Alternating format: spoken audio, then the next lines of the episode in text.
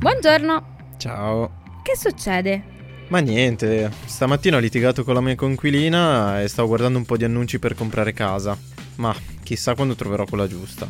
Per le mie tasche intendo, eh. Ma tu stai già facendo qualcosa, vero? Ma in che senso? Nel senso investire per il tuo futuro.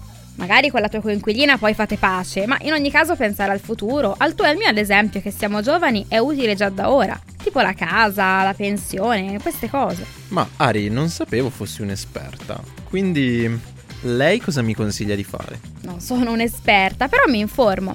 Prova a dare un occhio a Scalable, la piattaforma dove puoi dare forma ai tuoi obiettivi di investimento e imparare come far crescere i tuoi risparmi nel tempo. Si può iniziare anche per gradi, anche un euro va bene. Con Scalable non solo puoi acquistare azioni ETF, ma anche imparare come funziona il mondo degli investimenti. Ah, ma dai, quante cose che si imparano. Hai visto?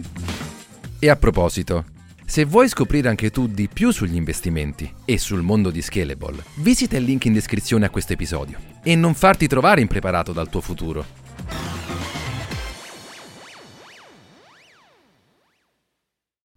Benvenuti nel podcast di MA International Consulting. Qui i risparmiatori medi si trasformano in investitori esperti.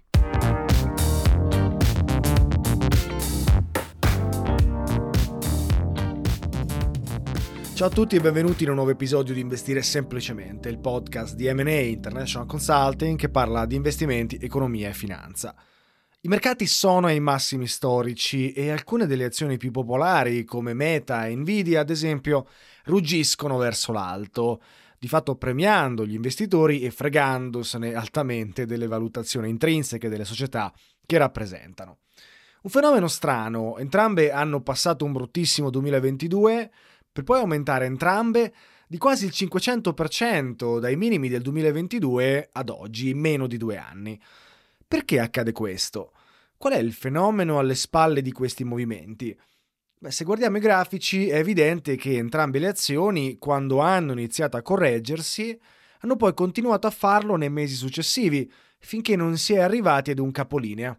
Da lì le azioni si sono riprese e non si sono di fatto fermate più. I grafici, se li guardate, creano una sorta di forma a V, piuttosto marcata. Ecco, questi movimenti prolungati verso il basso o verso l'alto possono essere definiti come momentum, e oggi parliamo esattamente di questo. Il momentum nei mercati è un tema piuttosto conosciuto dai professionisti finanziari, molti però potrebbero non averne mai sentito parlare. Quindi definiamolo. Semplicemente il momentum è un fenomeno per cui titoli che hanno performato bene nel recente passato tendono a continuare a performare bene nel breve e medio termine, mentre quelli con performance scadenti nel recente passato tendono a continuare ad avere performance mediocri nel breve medio periodo. Ora, detta così, sembra quasi magia nera, voodoo o un'osservazione derivante da bias cognitivi che sappiamo ci influenzano ogni giorno facendoci vedere patterns che non esistono. Tuttavia non è così. La scienza in questo caso ci viene in soccorso e conferma che il fenomeno non è un'illusione della mente, ma esiste ed è significativo. Il nostro obiettivo quindi oggi è di decodificare insieme questo concetto, esaminando recenti studi accademici e in particolare un paper pubblicato nella rivista Financial Markets and Portfolio Management, pubblicato nell'agosto del 2022, che esegue una puntuale revisione della letteratura disponibile esattamente su questo tema. Vi lascio il paper in descrizione se volete approfondirlo in autonomia. Quindi partiamo dalle basi. Come definiamo il momentum in termini matematici? Evidentemente, infatti, non basta essere generici come siamo stati prima. Per poter studiare il fenomeno dobbiamo impostare una serie di parametri che viene d'aiuto per misurare il tutto in maniera oggettiva. Il momentum, inteso come continuazione della performance relativa degli asset dal passato al futuro, è stato documentato in modo specifico da Jagadish e Titman nel 1993. Essi dimostrarono che strategie di trading azionario in cui si acquistano i vincitori del passato e si vendono i perdenti generano ritorni positivi e statisticamente significativi nel futuro. Da allora il momentum è stato trovato persistente in un'ampia gamma di classi di asset, quindi azioni, obbligazioni, valute, materie prime e anche in diversi mercati geografici.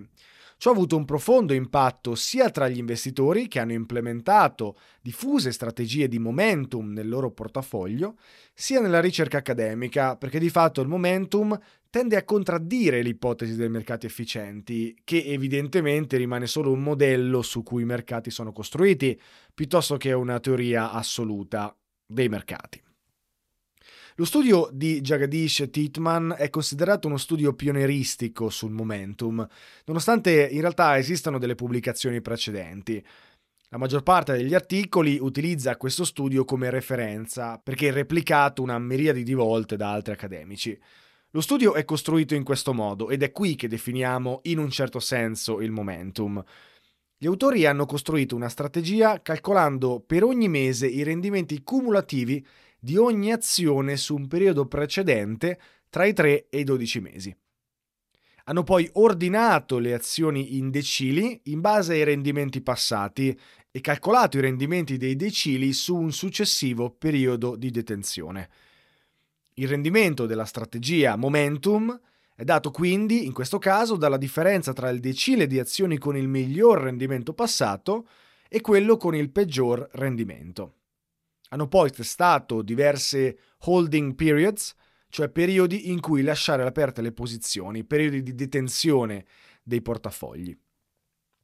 Sulla base di questa metodologia, gli autori mostrano che andare long il decile con rendimenti passati migliori e short il decile con rendimenti passati peggiori avrebbe prodotto rendimenti medi annui del 12%. Questo è valido per rendimenti cumulativi sia 3 sia 6, sia 9 che 12 mesi e per una holding period massima di 24 mesi. Se osserviamo cosa accade oltre i 24 mesi di detenzione del portafoglio, vediamo una regressione verso la normalità. Anzi, altri studi mostrano che se allunghiamo il periodo a 3-5 anni, vediamo che le azioni che hanno avuto pessime performance tendono a far meglio di quelle che hanno avuto migliori rendimenti. Questo effetto è però molto meno significativo e molto meno studiato.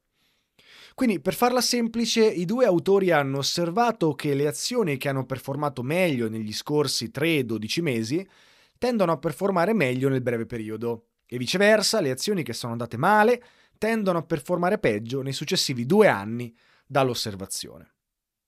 Questo fenomeno è empiricamente studiato ed è stato replicato in molti altri studi che ne confermano l'esistenza, Inoltre, molti accademici hanno tentato di ottimizzare lo studio, utilizzando variazioni alla metodologia per isolare il fenomeno, e i risultati, seppur di diversa entità, confermano che esiste il momentum nei mercati. E come abbiamo detto, non solo nell'azionario. Oltre alla documentazione originale del momentum azionario negli Stati Uniti, sono state trovate forti evidenze dell'esistenza di effetti momentum anche in altri contesti. Ad esempio, Rowan Horst del 1998 trova prove del momentum in paesi europei. Asnes et al. del 2013 scoprono che gli effetti momentum sono presenti non solo nelle azioni internazionali, ma anche in mercati di altre classi di asset come obbligazioni governative, materie prime e valute estere. Inoltre, diversi autori studiano il momentum in periodi storici diversi, consolidando la nozione che non sia un fenomeno solo legato ad un preciso momento della storia dei mercati. Le prove del momentum sono robuste e solide, e in un certo senso è quello che abbiamo visto in Meta e Nvidia nell'ultimo anno e mezzo. Ma perché il fenomeno esiste? Beh, diversi ricercatori hanno provato a dare una spiegazione, ma ad oggi non è ancora chiaro il motivo dell'esistenza del fenomeno. Una prima sfera di ricercatori attribuisce il fenomeno al comportamento degli operatori finanziari. Daniel et al. nel 1998 parlano di sovrareazione ritardata, cioè gli investitori reagiscono inizialmente ai segnali privati con compravendite di titoli. Se arrivano poi segnali pubblici concordanti, la loro overconfidence aumenta e guida i prezzi lontano dai valori fondamentali. Successivamente i prezzi si riallineano, generando autocorrelazione positiva e poi un reversal nel lungo termine. Barberis, invece, nel 1998 cita una sottoreazione iniziale. cioè che gli investitori non incorporano pienamente nel prezzo le nuove informazioni e i successivi aggiustamenti generano quindi momentum. Ciò può essere importante. Quando, ad esempio, fondi di investimento e istituti finanziari sono costretti a mobilitare miliardi di dollari, beh, chiaramente non possono farlo subito, non possono farlo immediatamente e devono distribuire i propri acquisti o le proprie vendite in maniera metodica. E ciò chiaramente potrebbe creare momentum. Ecco, Hong e Stein citano che potrebbe essere una combinazione di entrambi, sia una sovrareazione ritardata che una sottoreazione iniziale. Contrariamente ai modelli comportamentali, invece, altri ricercatori cercano motivazione nell'assunzione di rischio e quindi si basano sull'ipotesi dell'efficienza dei mercati. Essi suggeriscono che i profitti da momentum sono visti come compensazione per l'assunzione di rischio aggiuntivo. E alcuni studi empirici supportano questa ipotesi. Ad esempio è stato misurato che il momentum è più forte per aziende con basso rating creditizio, quindi più rischiose, o per aziende che stanno crescendo più in fretta, ma che hanno una volatilità maggiore dei profitti. Similmente, azioni che sono meno liquide tendono ad avere maggior momentum, quindi l'idea qui è che il momentum esista come compensazione del maggior rischio che gli investitori si sono accollati, che ha senso dal punto di vista dell'ipotesi dell'efficienza dei mercati, ma non include i fenomeni comportamentali che sappiamo esistere chiaramente nei mercati.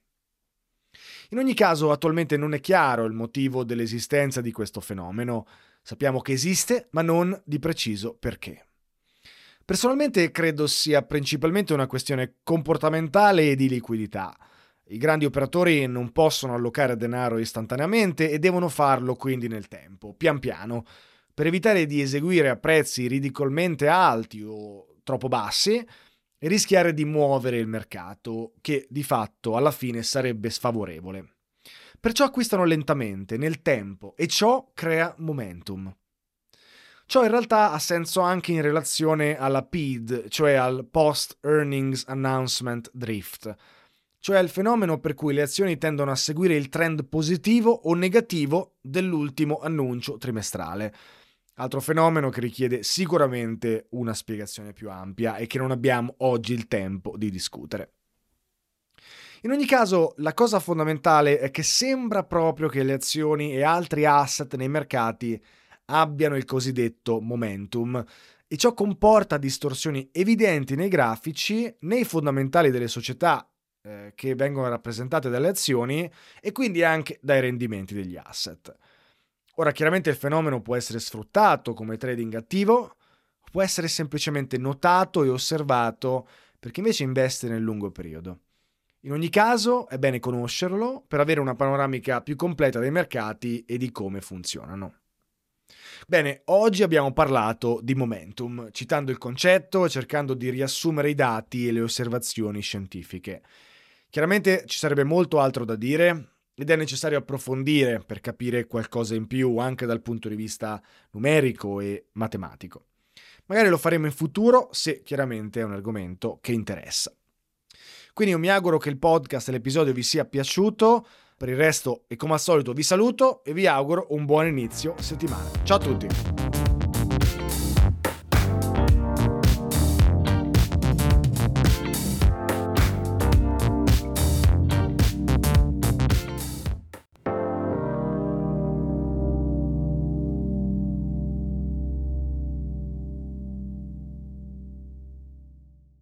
E adesso un bel caffè finito. Perché rischiare di rimanere senza caffè quando puoi abbonarti a Caffè Borbone? Prezzi vantaggiosi, costi di spedizione inclusi, tante possibilità di personalizzazione e l'abbonamento lo sospendi quando vuoi. Decidi tu la frequenza, la qualità, scegli tra le cialde e capsule compatibili e crea il tuo mix di gusti e miscele. Mai più senza caffè con l'abbonamento Caffè Borbone. Tutte le info su caffèborbone.com.